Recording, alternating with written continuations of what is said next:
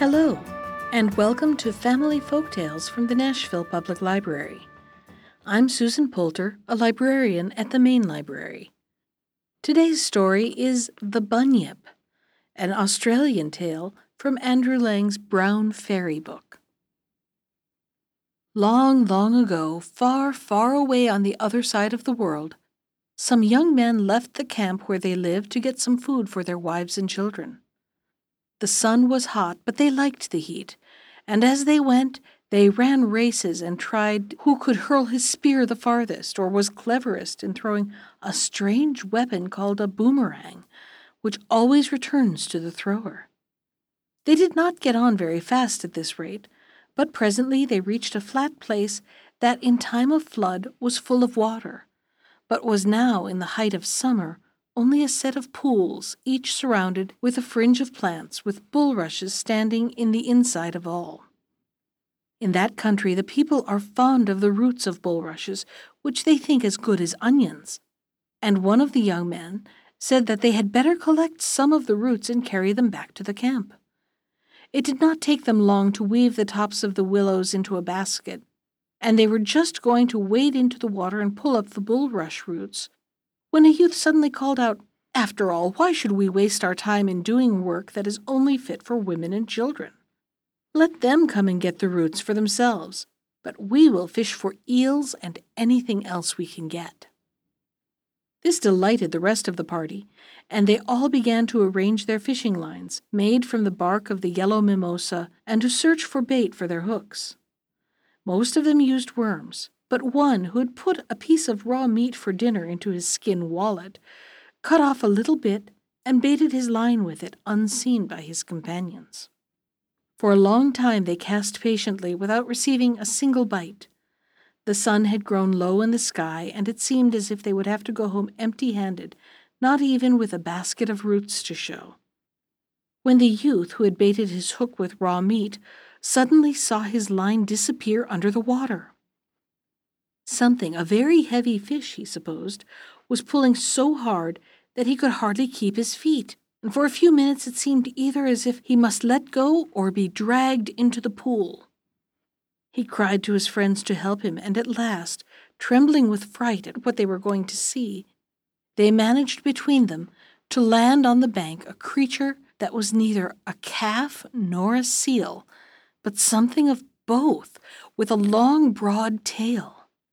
They looked at each other with horror, cold shivers running down their spines. For though they had never beheld it, there was not a man among them who did not know what it was the cub of the awful Bunyip.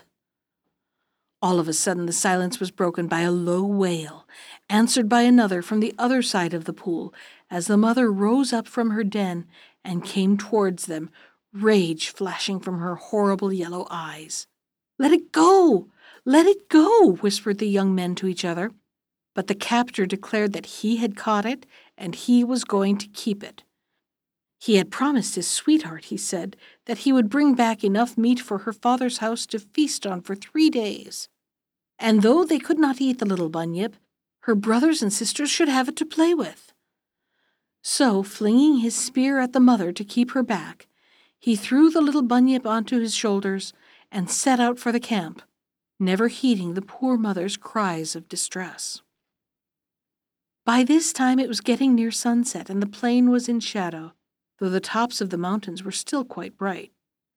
The youths had all ceased to be afraid when they were startled by a low rushing sound behind them, and looking round saw that the pool was slowly rising, and the spot where they had landed the bunyip was quite covered. What could it be? they asked of one another.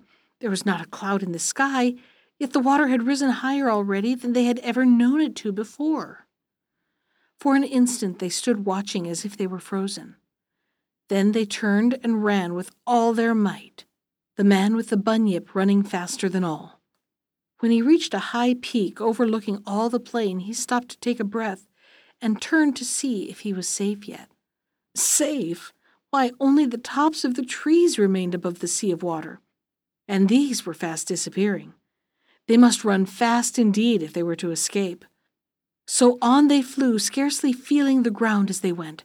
till they flung themselves on the ground before the hole scooped out of the earth where they had all been born. The old men were sitting in front, the children were playing, and the women chattering together, when the little bunyip fell into their midst, and there was scarcely a child among them who did not know that something terrible was upon them. The water! The water! gasped one of the young men, and there it was, slowly but steadily mounting the ridge itself. Parents and children clung together, as if by that means they could drive back the advancing flood and the youth who had caused all this terrible catastrophe seized his sweetheart and cried, I will climb with you to the top of that tree, and there no waters can touch us. As he spoke, something cold touched him, and quickly he glanced down at his feet. Then, with a shudder, he saw they were feet no longer, but birds' claws. He looked at the girl he was clasping and beheld a great black bird standing at his side. He turned to his friends but a flock of great, awkward, flapping creatures stood in their place. He put up his hands to cover his face, but there were no more hands, only the ends of his wings, and when he tried to speak, a noise such as he had never heard before seemed to come from his throat, which had suddenly become narrower and slender. Already the water had risen to his waist, and he found himself sitting easily upon it, while its surface reflected back the image of a black swan, one of many. Never again did the swans become men.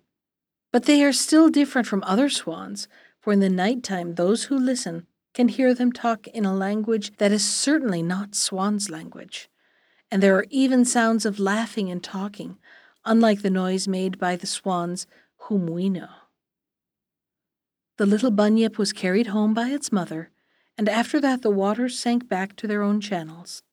The side of the pool where she lives is always shunned by everyone, as nobody knows when she may suddenly put out her head and draw him into her mighty jaws. But people say that underneath the black waters of the pool she has a house filled with beautiful things such as mortals who dwell on the earth have no idea of. Though how they know I cannot tell you, as nobody has ever seen it. That was The Bunyip from Andrew Lang's Brown Fairy Book. Special thanks to Ginger Sands for our theme music. You can find more of Ginger's music at iTunes or on her website at www.gingersands.com. And if you'd like to comment on today's story, send me an email. I can be reached at susan.poulter at nashville.gov. Thanks for listening.